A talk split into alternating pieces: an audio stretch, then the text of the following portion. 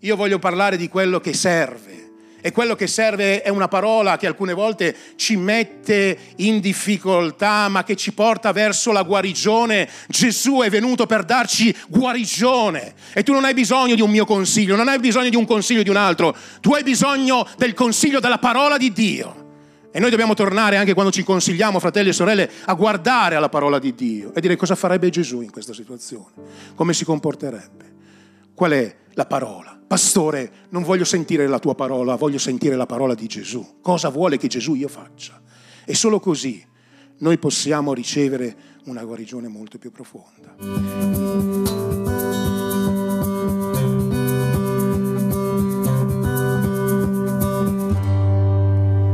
Amen. Questa mattina voglio portarvi in un testo biblico che, che ci riguarda, insomma, insomma, questa mattina, ero un po' combattuto questa mattina su cosa predicare il 22, insomma, quanti ne abbiamo oggi? che giorno è oggi? 19 di dicembre, cioè settimana delle feste, Natale, insomma, un po' combattuto, ero combattuto tra due soggetti, il dono più grande, che, che è quello che riguarda Gesù per la nostra vita, e poi invece ho pensato a un altro soggetto che mi mm, girava un po' nella testa in questi giorni, eh, dal titolo Una, una guarigione eh, più profonda. E, e, voglio predicare su una guarigione più profonda perché poi alla fine questa mattina mi sono svegliato con questo tipo di intendimento spirituale, insomma, che era più forte. L'altro sarebbe stato un più un soggetto d'occasione, diciamo così, che per carità va bene, insomma, per i momenti nei quali stiamo vivendo, ma visto considerato che noi non siamo tanto legati ai momenti, ma la nostra predicazione è una predicazione che deve essere sempre e comunque con una connotazione profetica, vogliamo, vogliamo, passare invece a questo testo biblico nella seconda eh, libro dei Re, al capitolo 5, leggeremo dal versetto 1 al versetto 19, la storia di un uomo che si chiama Naaman, lo sapete sicuramente anche voi, seconda Re, capitolo eh, 5 dal versetto 1 al versetto 19, ed è stato anche un po' oggetto dello studio di mercoledì, quando ho parlato della necessità che abbiamo di poter essere strumenti nelle mani di Dio per portare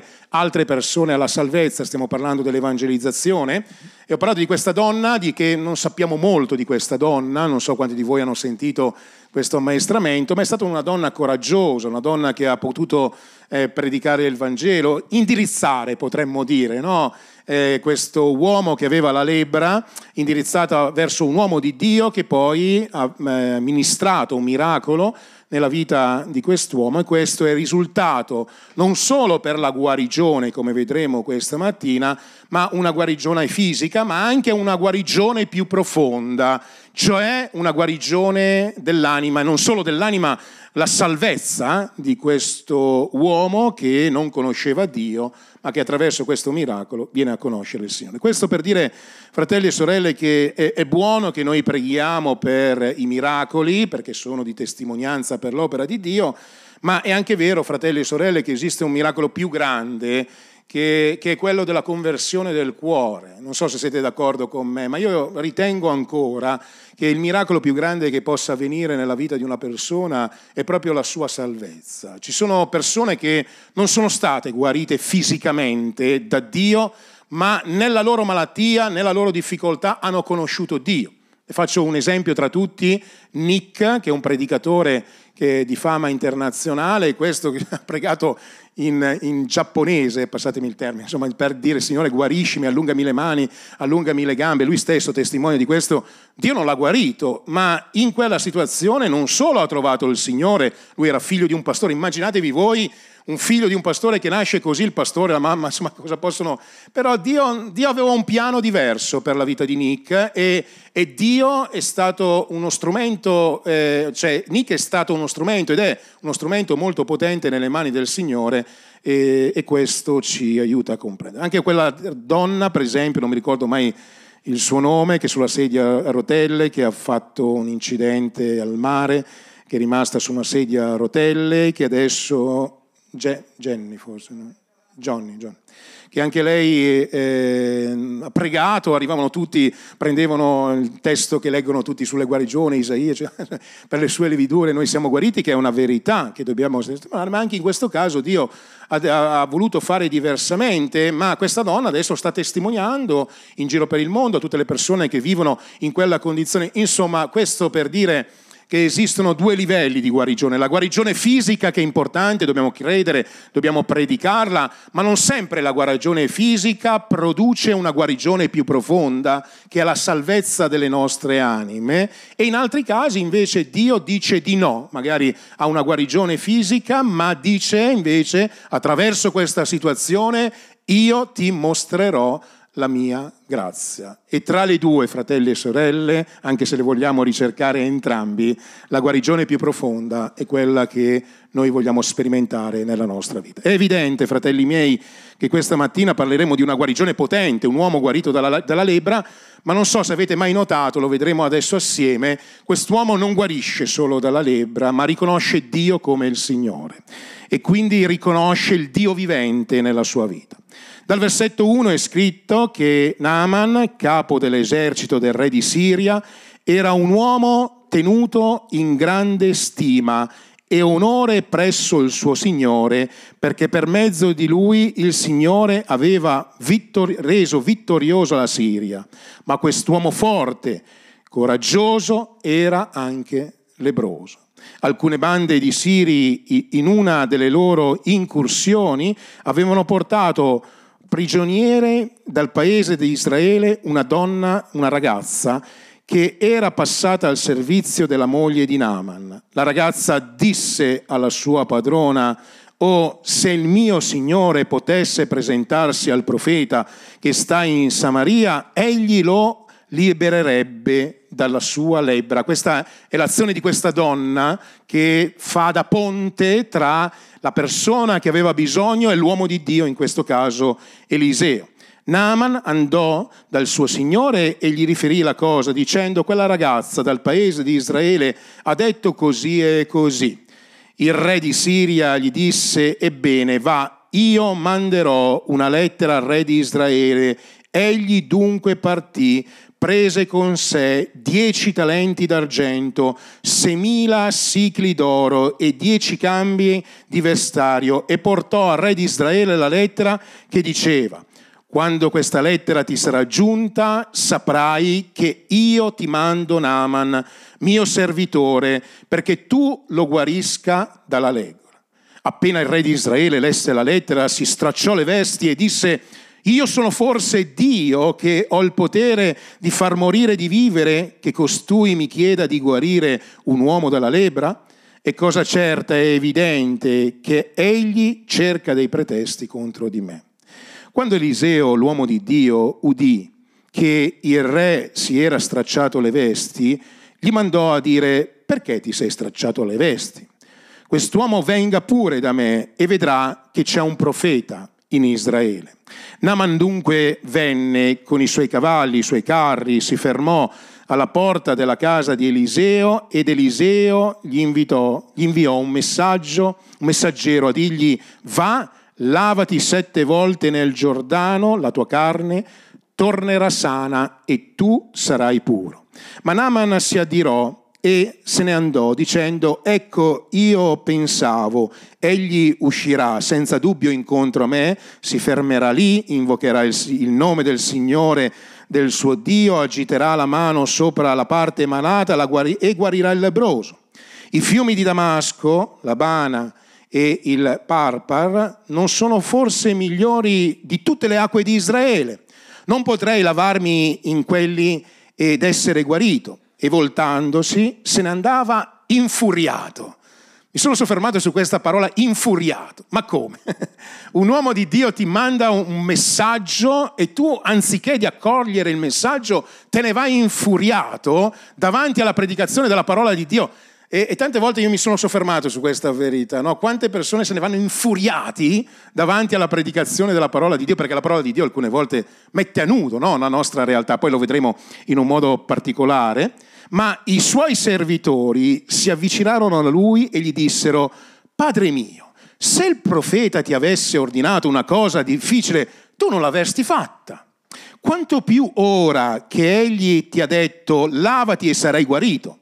Allora egli scese e si tuffò sette volte nel Giordano secondo la parola dell'uomo di Dio e la sua carne tornò come una carne di un bambino. Egli era stato completamente guarito.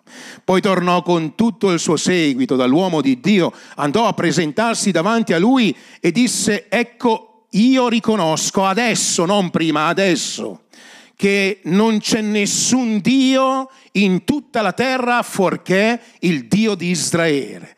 Ora ti prego, accetta un regalo da parte del tuo servo. Ma Eliseo rispose, come è vero che vive il Signore eh, di cui sono servo, io non accetterò nulla. Nama insistette perché accettasse, ma egli rifiutò. Allora Naaman disse, poiché non vuoi permettermi almeno al tuo servo che io faccia andare eh, tanta terra quanta che se ne potrebbero portare dei muli, poiché il tuo servo non offrirà più olocasti e sacrifici agli altri dei, ma solo al Signore. Poi dice, tuttavia, permettimi di farlo almeno ancora una volta. Bene, questa è la parola di Dio per questa mattina e vorrei soffermarmi su alcuni punti, almeno quattro punti velocemente. Il primo punto è il grande bisogno di questo uomo. Vedete, noi viviamo in una società, anche in questi periodi dell'anno, dove c'è molto sfarzo, potremmo dire, no? c'è molta ostentazione, alcune volte anche di ricchezza. Basta pensare che tutte le volte che le persone eh, devono mostrare la propria vita a vari livelli, cercheranno sempre di mostrare la parte più bella della loro vita non so, famiglie che hanno dei coniugi distrutti, magari poi postano delle, delle, fotografie dove sembra che insomma sono, sono tutti belli, tutti, sembra un po' la, la, storia della famiglia del mulino bianco, no? tante volte. E perché? Perché c'è sempre un po' questa necessità di voler mostrare agli altri qualcosa che noi non viviamo. Invece l'onestà dovrebbe essere quella della nostra vita e quella di dover anche poter eh, dire, insomma, eh, le cose stanno così, non, non sto molto bene, non vivo, ma c'è sempre un po' questa idea di apparenza. Posso dire una cosa su di te Stefania questa mattina? Non ti offendi se dico quella cosa? Bene, mi serve per la predicazione. Stefania ha un po' di settimane che non viene, no? E, e allora giustamente io gli ho chiesto, ma come mai insomma, non sei venuto così? E lei mi ha detto, detto una cosa che ho apprezzato molto, dice, pastore, pigrizia. e io eh, ho apprezzato questa risposta, perché non ha trovato una scusa per mostrarsi diversa da quella che è. E credo che l'abbia apprezzata anche il Signore. Sapete perché? Perché quando noi diciamo le cose per quelle che sono, cioè non sono venute, cioè la neve, fa freddo, sto a casa, mi giro, pigrizia, stiamo dimostrando quello che siamo e soprattutto siamo in linea a quello che Dio vede nella nostra vita e credo che l'onestà sia qualcosa di importante nel nostro rapporto con Dio, ma nel mondo in generale, alcune volte anche nella cristianità, sembra quasi che tutte le persone che vivono le loro vite non abbiano mai dei problemi.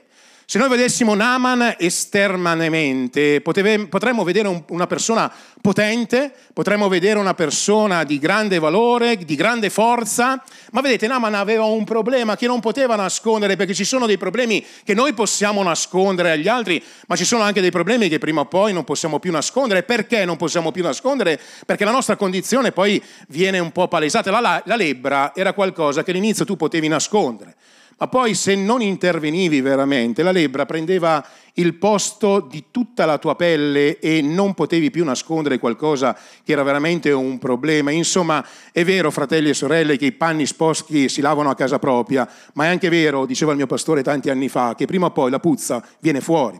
E così alcune volte avviene proprio nella nostra vita, no, fratelli e sorelle, che alcune volte vogliamo dimostrare agli altri qualcosa che non siamo, eh, la società vuole dimostrare agli altri qualcosa che non siamo, eh, Naaman sicuramente viveva la sua situazione per dimostrare agli altri qualcosa che, che non era, ma c'era un grande problema nella vita di Naaman. E io benedico Dio questa mattina, non solo per tutti voi, fratelli e sorelle, che mi state ascoltando in questo momento, ma anche per le persone che ascolteranno e anche per le persone che sono qui, che avranno il coraggio di poter dire ho la lebbra che mi è stata appiccicata addosso e vorrei tanto guarire da questa lebbra, perché finché noi non riusciremo a capire che abbiamo un problema nella nostra vita, non riusciremo mai ad essere aiutati. Finché daremo sempre la colpa agli altri, non riusciremo mai a vivere il cambiamento che vogliamo vivere nella nostra vita. Amen, fratelli e sorelle. Non c'è niente di male alcune volte dire ho un problema familiare, ho bisogno di essere aiutato. Ho un problema coniugale, ho bisogno di essere aiutato. Non c'è niente di male alcune volte di poter dire, pastore, questo è un momento difficile nella mia vita, spiritualmente mi sento spento. No, non c'è niente di male male di essere onesti davanti a Dio, davanti agli uomini ed è bello, ecco perché ho preso l'esempio di Stefania questa mattina, eh, eh, di, di, non trovare sempre eh, la scusa verso qualcosa che avviene nella nostra vita o qualcuno che avviene nella nostra vita, ma dobbiamo alcune volte anche essere onesti e dire Signore io ho un problema e voglio essere cambiato e voglio essere rivoluzionato. La prima cosa che ti voglio dire, anche se sei qui per le prime volte, è che se hai un problema sei nel posto giusto perché in mezzo a noi c'è qualcuno più grande di Eliseo, il suo nome è Gesù Cristo, che avrà il potere di guarire la tua lebbra, che avrà il potere di trasformare la tua vita. Ora, chiariamoci fino dall'inizio perché sennò poi fra un po' di tempo qualcuno potrebbe dire pastore tu avevi detto che Dio avrebbe trasformato la mia vita e che non avrei avuto nessun problema nella mia vita non ho detto questo io ho detto semplicemente che Dio sarebbe entrato nella tua vita, che avrebbe cambiato il tuo cuore, che ti avrebbe dato la forza di attraversare anche i problemi e laddove nella sua volontà Dio ha il potere anche di guarire ogni malattia fisica e di ristabilire la vita di ognuno di noi. Quindi questa mattina, proprio in questo periodo particolare dell'anno, io ti vorrei dire che c'è qualcuno, il suo nome è Gesù, che vuole darti un dono, che è un dono eterno, che non può essere comprato con l'oro, che non può essere comprato con l'argento, ma che è stato già acquistato duemila anni fa su una croce. Gesù Cristo ha dato il suo sangue per ogni tuo problema. E allora questa mattina Naaman che cosa mi insegna? Che in mezzo al grande problema abbiamo bisogno di poter parlare agli uomini di Dio e al Signore principalmente del nostro problema affinché Dio possa mandare la sua parola alla nostra vita e possa darci le giuste indicazioni affinché possiamo risolvere il problema che stiamo vivendo. Ora, quando noi viviamo un problema, e questo è il secondo punto della predicazione, succede che noi vorremmo sentirci dire quello che ci fa piacere. Per esempio, se qualcuno va da un dietologo e dice voglio dimagrire, tu non ti aspetti che il dietologo, almeno ti aspetti che il dietologo ti dice le cose, ma quando il dietologo ti dice non sa mangiare, soprattutto per i napoletani e i siciliani qui presenti, dice lei non sa mangiare, so mangiare benissimo. Il problema è che alcune volte noi non capiamo che non è che abbiamo le ossa grandi o che abbiamo il metabolismo lento, il problema è che alcune volte mangiamo male, mangiamo troppo e mangiamo di più di quello che vogliamo. E lo posso dire perché nessuno di voi si sente accusato come mi sento accusato io davanti a questa parola, visto la, la mia dimensione. Ma il problema è che alcune volte quando abbiamo un problema ci aspettiamo che gli uomini di Dio ci dicano le cose per quelle che noi vogliamo. E quando Naaman è andato dall'uomo di Dio, eh, o meglio, ha fatto sapere all'uomo di Dio della sua parola, eh, del suo problema, l'uomo di Dio manda un messaggio. E Naaman riceve questo messaggio ed è scritto in quella parola che Naaman si infuria, si infuria. Secondo voi perché si è infuriato Naaman davanti al messaggio che Eliseo gli ha mandato? La prima cosa perché non si è sentito onorato. Dice, ma com'è? Questo non viene a parlare direttamente mi manda un altro. Questa è la prima cosa che eh, Naaman deve affrontare. E la seconda cosa che deve affrontare è una forma di disprezzo che Naaman aveva nel suo cuore verso Israele. Perché dico questo? Perché dice, ma con tutti i fiumi che abbiamo belli dalle nostre parti, io mi devo gettare in questo Giordano, non c'è forse qualcosa di meglio da altre parti? Insomma, chiedeva aiuto ma aveva dei problemi nella sua vita. Quali erano i problemi nella sua vita? Voleva essere onorato, voleva essere in qualche modo consigliato, ma mantenendo lui il controllo di quello che faceva. Perché quando Eliseo gli dice vieni a gettarti nel Giordano, lui dice ma non posso gettarmi da questa parte. Insomma, fratelli e sorelle, anche le persone che mi ascolteranno via internet, quando Dio parla alla nostra vita, non ci dice esattamente quello che noi vogliamo. E non interviene nella nostra vita come noi ci aspettiamo alcune volte, perché quando noi attraversiamo le difficoltà, l'unica cosa che vogliamo, siamo onesti, umanamente parlando, noi vogliamo essere compresi. Noi vogliamo capir, far capire agli altri che la nostra situazione non dipende da noi, che non, non siamo noi l'errore eh, di quello che stiamo vivendo. In alcuni casi è veramente così, non siamo noi l'errore di quello che stiamo vivendo, ma alcune volte Dio in mezzo alla nostra situazione viene e ci parla in un modo specifico. Vi ricordate la parola di domenica scorsa che ho predicato? Torna a Bethel. Cioè, Giacobbe aveva bisogno nella sua situazione di ritornare a Bethel con tutta la sua famiglia. E noi questa mattina siamo qui perché in qualche modo abbiamo accettato questa sfida da parte di Dio. E quando Dio parla a Naaman gli dà delle indicazioni molto precise, ma in prima istanza Naaman non accetta la parola di Dio e non accetta nemmeno l'uomo di Dio che gli ha mandato la parola. E allora io ti vorrei chiedere, quali sono tutte le volte che hai ascoltato la parola di Dio e sei tornato a casa e sei tornata a casa infuriata o infuriato? È mai capitato nella tua vita? Può capitare alcune volte nella nostra vita che riceviamo una parola che ci sfida, una parola che ci chiama al ravvedimento, una parola che in qualche modo non riceviamo più di una volta. Ho parlato della mia esperienza quando sono andato da quel pastore in Inghilterra che mi ha detto queste parole, se vuoi seguire Gesù non sarai più tu il Signore della tua vita, ma Gesù diventerà il Signore della tua vita. Io me ne sono andato quel giorno rattristato e non volevo fare quello che quell'uomo di Dio mi diceva, perché diceva sono io colui che governa la mia vita. Ero, veramente vicino all'atteggiamento di Naaman. Ci sarà un'altra soluzione, ci sarà un altro, un altro modo di fare, ma quando Dio ci vuole parlare, vuole risolvere veramente la lebbra nel nostro cuore, nella nostra vita, lui ci sbatte in faccia quelle che sono le nostre responsabilità. C'è qualcuno che dice amen a questa affermazione, ma non perché ci vuole del male, perché ci vuole liberare dalla lebbra.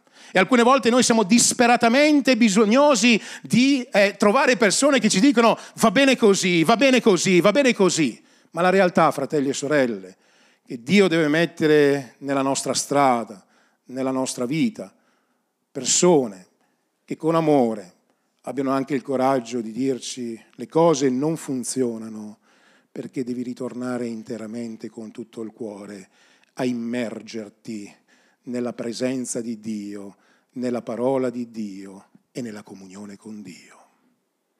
Fratelli e sorelle, io conosco tanti di voi, non tutti profondamente, ma tanti li conosco profondamente e, e so che voi potete vivere una vita più spirituale di quella che state vivendo oggi. E questo non vale solo per voi, questo vale anche per me. Ci sono dei momenti nei quali io so che ho bisogno di ritornare ai piedi del Signore, perché solo quando sto ai piedi del Signore interamente, senza altre distrazioni, posso vivere una guarigione più profonda, posso essere quell'uomo che Dio vuole che io sia puoi essere quella donna che vuole che Dio, alcune volte c'è proprio un contrasto molto forte tra quello che Dio vuole e quello che noi vogliamo. Ma grazie a Dio, questa mattina questa parola non viene per giudicare la nostra vita, questa parola viene per darci opportunità. E allora in questo tempo, dice il Signore, il tuo cuore si è infuriato ma io ti mando una parola affinché tu possa rientrare nella mia volontà, dice il Signore, e possa fare esattamente quello che ti sto chiamando a fare, perché Naman si è infuriato. Ma poi a un certo punto sono arrivati dei suoi servitori e l'hanno fatto ragionare e gli hanno detto, ma scusa, ma se l'uomo di Dio ti avesse chiesto una cosa difficile da fare, tu non l'avresti fatta. E Naman che cosa fa? Naman dice nel suo cuore, dice effettivamente l'avrei fatto. E allora perché non stai accettando le indicazioni da parte della parola di Dio per poter guarire? E Naman si trova davanti a una scelta, un dilemma, che è il dilemma che alcune volte io vivo. Non so se capita anche a te alcune volte, no? quando Dio ti parla e tu sai esattamente quello che devi fare. Ma c'è qualcun altro che parla alla tua vita e c'è un combattimento dentro di te. Devo scendere nelle acque, non devo scendere nelle acque. Devo accettare la volontà di Dio non devo accettare la volontà di Dio. Devo essere io a governare la mia vita o devo permettere a Dio di governare la mia vita. Devo fare quello che Gesù mi indica o devo fare quello che io ritengo opportuno fare. E nasce un dilemma, ma fratelli e sorelle, la guarigione più profonda avviene soltanto quando noi afferriamo la nostra croce e seguiamo Gesù. E io questa mattina vorrei eh, sfidare la tua vita e la mia vita principalmente, questo messaggio, affinché ognuno di noi possa agire in accordo alla parola di Dio, agire in accordo a quello che il Signore vuole nella mia vita. Ieri parlavo con un fratello a Cornuda alla fine del, della, della, predicazione, dello studio, e, e, lui mi diceva, dice, pastore sto vivendo questa situazione, non faccio il suo nome, ma vi indico questa, questa cosa. E, mh, mm, ho, ho, un conflitto con un mio fratello carnale, nel senso di dire, no? E dice, e credo che questo mio fratello alcune volte se ne approfitti un po' di me, insomma, in questa cosa. Non so mai cosa devo fare, insomma. È una moglie, grazie a Dio, che lo incoraggia per la verità. Il Vangelo dice che dobbiamo amare le persone che ci hanno fatto del male, non, non tagliare, fermati, ragiona. Però giustamente alcune volte i mariti, insomma, eh, non sempre ascoltano in prima istanza quello che magari le mogli dicono e quindi giustamente dice, pastore, voglio sapere. E lui mi dice una cosa importante. Mentre sto cercando di parlare inizialmente con lui, lui mi dice, pastore, mi devi dire cosa dice la parola di Dio.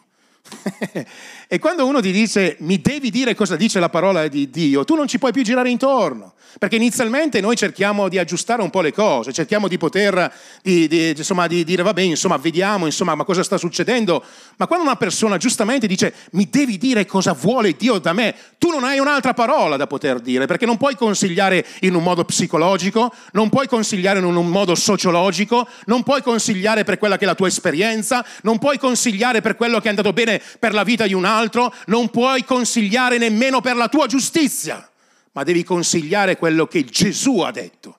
E allora l'unica cosa che ho potuto dire a quella persona, gli ho, gli ho detto, guarda, Gesù ci dice che dobbiamo amare i nostri nemici. E quella parola è una parola risolutiva, è una parola che ti prende e ti mette in croce, è una parola che non vorresti ascoltare, è una parola che alcune volte ti dà fastidio, una parola che non... E questo non vale solo per le persone che ascoltano i sermoni, questo vale anche per la nostra vita, quando predichiamo il messaggio di, di, del Vangelo agli altri. Arriva, arriva il momento nel quale Dio ti vuole guarire, ma non ti vuole solo guarire da una lebbra fisica, non ti vuole solo guarire da un tumore, non ti vuole solo guarire da una difficoltà emotiva, non ti vuole solo guarire nella psicologia, anche perché molte delle depressioni che i cristiani vivono nella loro vita molto spesso le vivono perché hanno dei conflitti interni e alcune volte non ci vogliamo arrendere completamente alla volontà di Dio. Non è sempre così, fratelli e sorelle, ma alcune volte è così. Noi dobbiamo prendere la nostra croce e dire Signore se tu mi chiami a fare quello che io non voglio lo farò perché so che se mi getto sette volte nel Giordano, sette volte nel Giordano, non una volta, non due volte, non nel posto dove vuoi tu, non secondo la tua strategia o la mia strategia, secondo la parola di Dio, allora io riceverò una guarigione più profonda. E io questa mattina vorrei che le persone ricevessero un messaggio che li porta alla guarigione che mi faccio, fratelli e sorelle, di parlare di qualcosa che in qualche modo ci può piacere? Dice, vabbè, siamo nel periodo natalizio, parliamo del Natale, ma che me ne importa? Io voglio parlare di quello che serve. E quello che serve è una parola che alcune volte ci mette in difficoltà, ma che ci porta verso la guarigione. Gesù è venuto per darci guarigione. E tu non hai bisogno di un mio consiglio, non hai bisogno di un consiglio di un altro, tu hai bisogno del consiglio della parola di Dio. E noi dobbiamo tornare anche quando ci consigliamo, fratelli e sorelle, a guardare alla parola di Dio e dire cosa farebbe Gesù in questa situazione, come si comporterebbe. Qual è la parola? Pastore, non voglio sentire la tua parola, voglio sentire la parola di Gesù. Cosa vuole che Gesù io faccia? E solo così noi possiamo ricevere una guarigione molto più profonda. Inizialmente Naaman si infuria, eh, però ritorna in sé.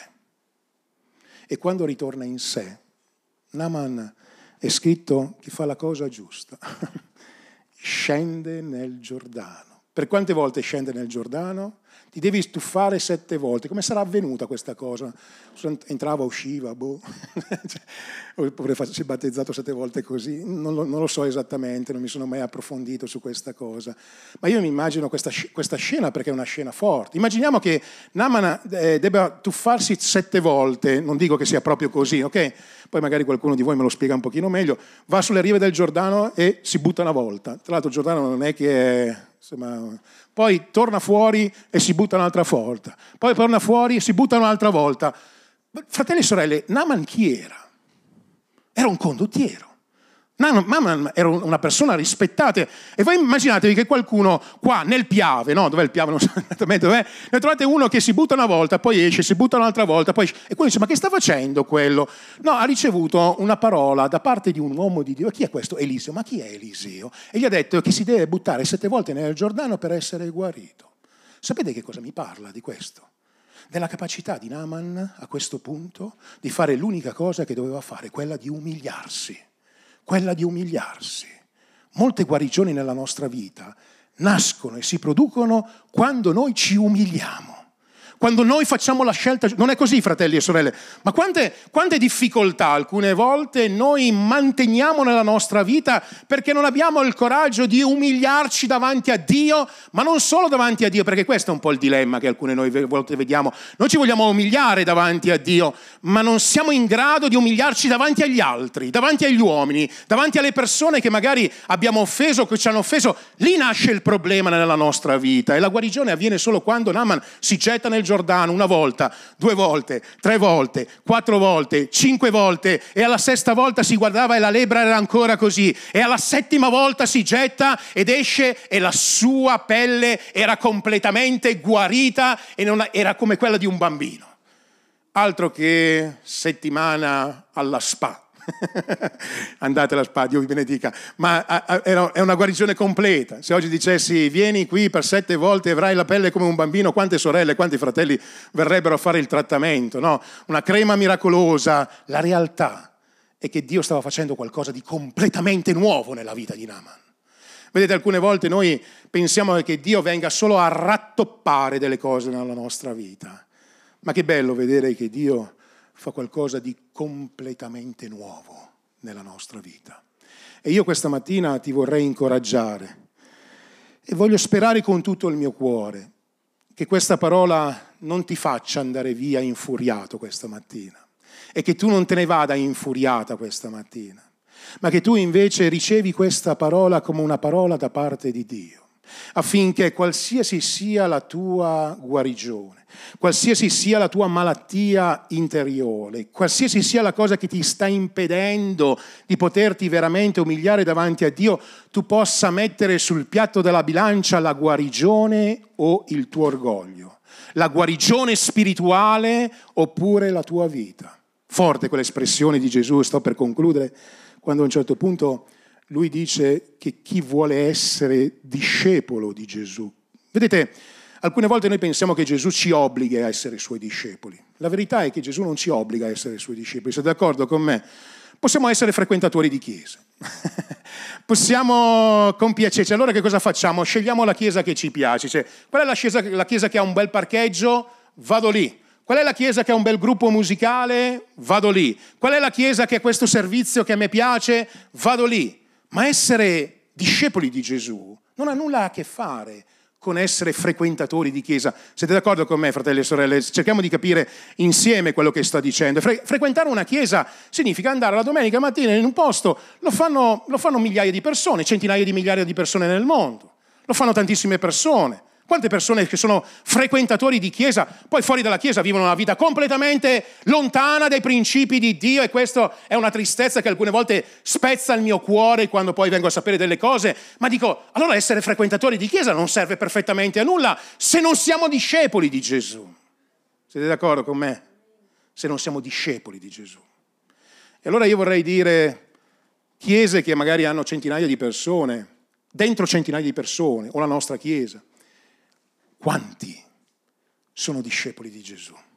Perché vedete, fratelli e sorelle, quando ci presenteremo davanti a Dio, noi non diremo ho frequentato la chiesa del pastore Davide Ravasio di Salce, tu Agordo, tu Cornuda, tu Sedico, tu Feltre, tu, non so, Bergamo, tu Napoli. Il mio pastore, quello che mi ha battezzato a me, il mio primo pastore, era un apostolo. e, e, e, e? Non chiunque dice Signore, Signore entrerà nel regno dei cieli, ma solo coloro che fanno la volontà del Padre mio. E io e te abbiamo una grande opportunità, fratello mio, essere discepoli di Gesù. Io vorrei che noi potessimo concludere quest'anno con questa bella consapevolezza. Abbiamo bisogno di pregare perché Dio ci guarisca. Devi continuare a pregare perché Dio ti dia un figlio, è importante, è qualcosa che Dio può rientrare nel progetto di Dio. Ma credo che oggi tu debba pregare per qualcosa di ancora più grande, la guarigione della tua vita, la guarigione di tutto quello che ti impedisce di seguire veramente Gesù, la guarigione che ti permette di poter chiedere scusa quando hai sbagliato, la guarigione che ti permette di gettare le armi anche quando sai di avere ragione, la guarigione che ti permette di sorpassare un torto, ci permette, prendo io per primo, di sorpassare un torto, anche quando so e ho tutti gli elementi per poter dire ho ragione. Tutto quello che mi impedisce di vivere una vita completamente libera, perché Gesù non è venuto per darmi una vita così. Gesù è venuto per darmi una vita esuberante. E se mi chiede di buttarmi nel Giordano, mi butto nel Giordano se chiede di farlo sette volte, anche se gli altri pensano che sia un pazzo, che sia un folle, che non valga la pena, che non sia capace di farmi rispettare, lo farò lo stesso perché non voglio piacere agli uomini, tu non vorresti piacere agli uomini, il tuo desiderio è quello di piacere a Dio, ecco perché hai bisogno della parola di Dio, ecco perché hai bisogno di prendere il tuo orgoglio, il mio orgoglio e di metterlo sotto le, le scarpe, ecco perché alcune volte quando ci aspettavamo qualcosa che non riceviamo diciamo ma che me ne importa, io voglio essere guarito, ma se l'uomo di Dio ti avesse chiesto una cosa difficile per la guarigione non l'avresti fatta. E perché non dovresti semplicemente ubbidire alla parola di Dio per avere avere una guarigione più profonda. C'è qualcuno che questa mattina vuole avere una guarigione più profonda? C'è qualcuno? Alza la tua mano se vuoi avere una guarigione più profonda. Se no io voglio avere una guarigione più profonda. Una guarigione che sorpassa la guarigione esteriore. Voglio una guarigione dentro di me. Voglio vivere un cristianesimo pieno. Voglio prendere la mia croce e seguirti. Signore, perdonami, perdonami per tutte le volte che magari ho pensato diversamente di questo. E che forte quell'espressione. Quando Naaman riceve questa guarigione più profonda, prima esteriore, ma poi profonda, lui dice, adesso io riconosco che c'è un Dio in Israele. Ma se voi leggete bene, era l'Iddio di Israele che stava benedicendo Naaman e la Siria. È scritto proprio così, perché per mezzo di, di Naaman, la benedizione che c'era sulla vita di Naaman, la Siria vinceva. E allora che cosa era successo a questo punto? Che Naaman non riceve solo la benedizione, ma Naaman si converte al Signore e dice adesso io so che c'è un Dio in Israele. Ed è una resa più completa. Dio questa mattina ci aiuti, fratelli e sorelle, a prendere la nostra vita e a gettarli ai piedi dell'agnello. C'è un fiume che sta passando ancora oggi e c'è un Dio che è ancora vivente. E non è un Dio che nasce e poi si spegne come le luci di questo periodo. Si accendono e si spengono, si accendono e si spengono, ma c'è una luce che brilla al di sopra di ogni altra luce, è la luce di Gesù Cristo. È la luce di colui che mai ci lascerà, che mai ci abbandonerà. È la luce che ci splende ogni volta, è la luce di colui che ti fa sentire male quando non fai la sua volontà. È la luce di colui che ti spinge a fare la sua volontà anche nei momenti difficili. È quella luce che splende, che ti aiuta in ogni momento della tua vita. Allora io questa mattina ti voglio dire, eh, fratello mio, sorella mia, predichiamo agli altri una guarigione fisica, è importante che lo facciamo, ma diciamo a tutte le persone che il nostro Dio vuole produrre una guarigione molto più profonda. Puoi avere un corpo sano, ma non avere una guarigione dell'anima, dello spirito e vivere una vita misera come Naman la viveva, ma poi invece attraversare anche dei problemi della tua vita è avere un cuore completamente libero. Ed è bello, fratelli e sorelle, andare a casa la sera, mettere la testa sul cuscino, se usate il cuscino magari qualcuno no, ed essere in pace. e sapere di aver fatto le cose che Gesù ci aveva comandato. Non è una, non è una bella sensazione questa? Dire Signore, io voglio fare quello che tu mi dici di fare. Se lo farai, tutte le ansietà, tutte le preoccupazioni se ne andranno via così, guarda, uff, se ne andranno via completamente, perché non c'è niente di più bello di essere in pace con Dio e per quanto dipende da noi, essere in pace con gli altri. E questo è il cristianesimo che noi dobbiamo vivere. Sapete perché? Perché non c'è altro cristianesimo. Dio ci dia grazia affinché possiamo essere una Chiesa forte in Lui e possiamo realizzare una guarigione più profonda. Vogliamo alzarci in piedi in questo momento, vogliamo prendere solo un momento di un canto, ma chiudi i tuoi occhi in questo momento e acquieta il tuo cuore. Di semplicemente, Signore, io voglio, voglio, voglio ricevere la tua parola e questa mattina credo di averla ricevuta. Una parola che mi è direzionata. Più di una volta eh, ho sentito queste parole. Se non ti cambia la parola di Dio, nessun discorso, nessun consiglio ti potrà mai cambiare. Ed è una verità. Se non mi cambia la parola di Dio, non mi potrà cambiare niente nessuno.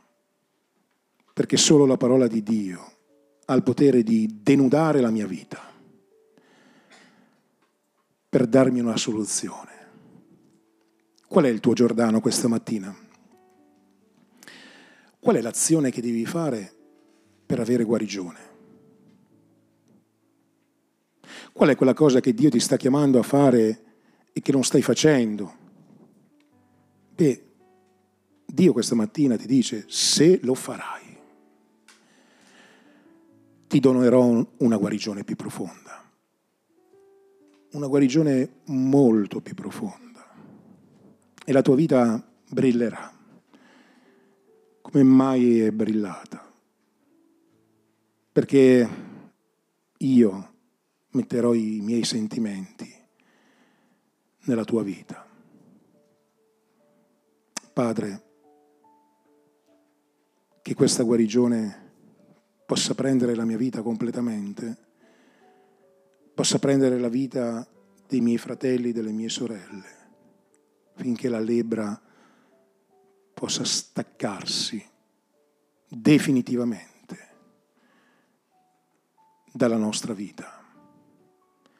E non solo possiamo tornare ad avere una pelle come quella che avevamo prima di ammalarci ma che possiamo avere una pelle come quella di un bambino.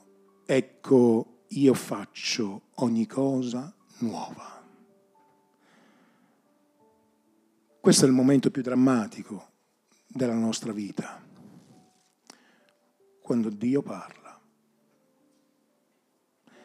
Se accoglierai la parola di Dio e obbederai ad essa, la tua vita sarà trasformata. Se invece ascolterai questo consiglio come un consiglio di un uomo, allora nulla cambierà, anzi, un abisso chiamerà un altro abisso. Ma gloria a Dio, perché Dio ci dà una via. Pastore, cosa dice Gesù riguardo a questo? Fratello mio, che ti devo dire? qualcosa che ucciderà la tua carne, ma che farà bene al tuo spirito. Cosa dice Gesù? Signore, aiutaci a prendere la nostra croce e a seguirti, anche quando è difficile, anche quando vorremmo scendere dalla croce, anche quando non ce la facciamo, che il tuo spirito ci renda capaci di fare ciò che è giusto. Se devi chiedere perdono, fallo. Se devi dire voglio risolvere questa situazione, è diventato troppo pesante per me, fallo. Non è sempre facile umiliarsi, ma è la via. È quello che alcune volte ti umilia davanti agli uomini, ti rende grande davanti a Dio. E quando invece alcune volte ti senti grande davanti agli uomini, alcune volte stai perdendo proprio davanti a Dio. Padre, rivela la tua parola ai nostri cuori e donaci una guarigione molto più profonda affinché queste festività noi le possiamo vivere con una luce che brilla e le persone, guardando la nostra vita, riconoscono che c'è un Dio in Israele. E questo Dio sei tu, Gesù, il nostro Salvatore, il nostro Signore, che è nato in un modo straordinario, ha vissuto in un modo straordinario ha insegnato in un modo straordinario, ha ministrato in un modo straordinario, è morto per uno scopo straordinario, è risuscitato per donarci la vita, è asceso e siede alla destra del Padre. E un giorno ritornerà per giudicare i vivi e i morti. Che noi possiamo essere pronti in quel giorno e che possiamo essere onesti davanti a te e davanti agli uomini. Padre, grazie per questa parola e benedici i miei fratelli e le mie sorelle e Signore aiutaci a continuare a camminare nelle tue vie, nel nome potente e prezioso di Gesù.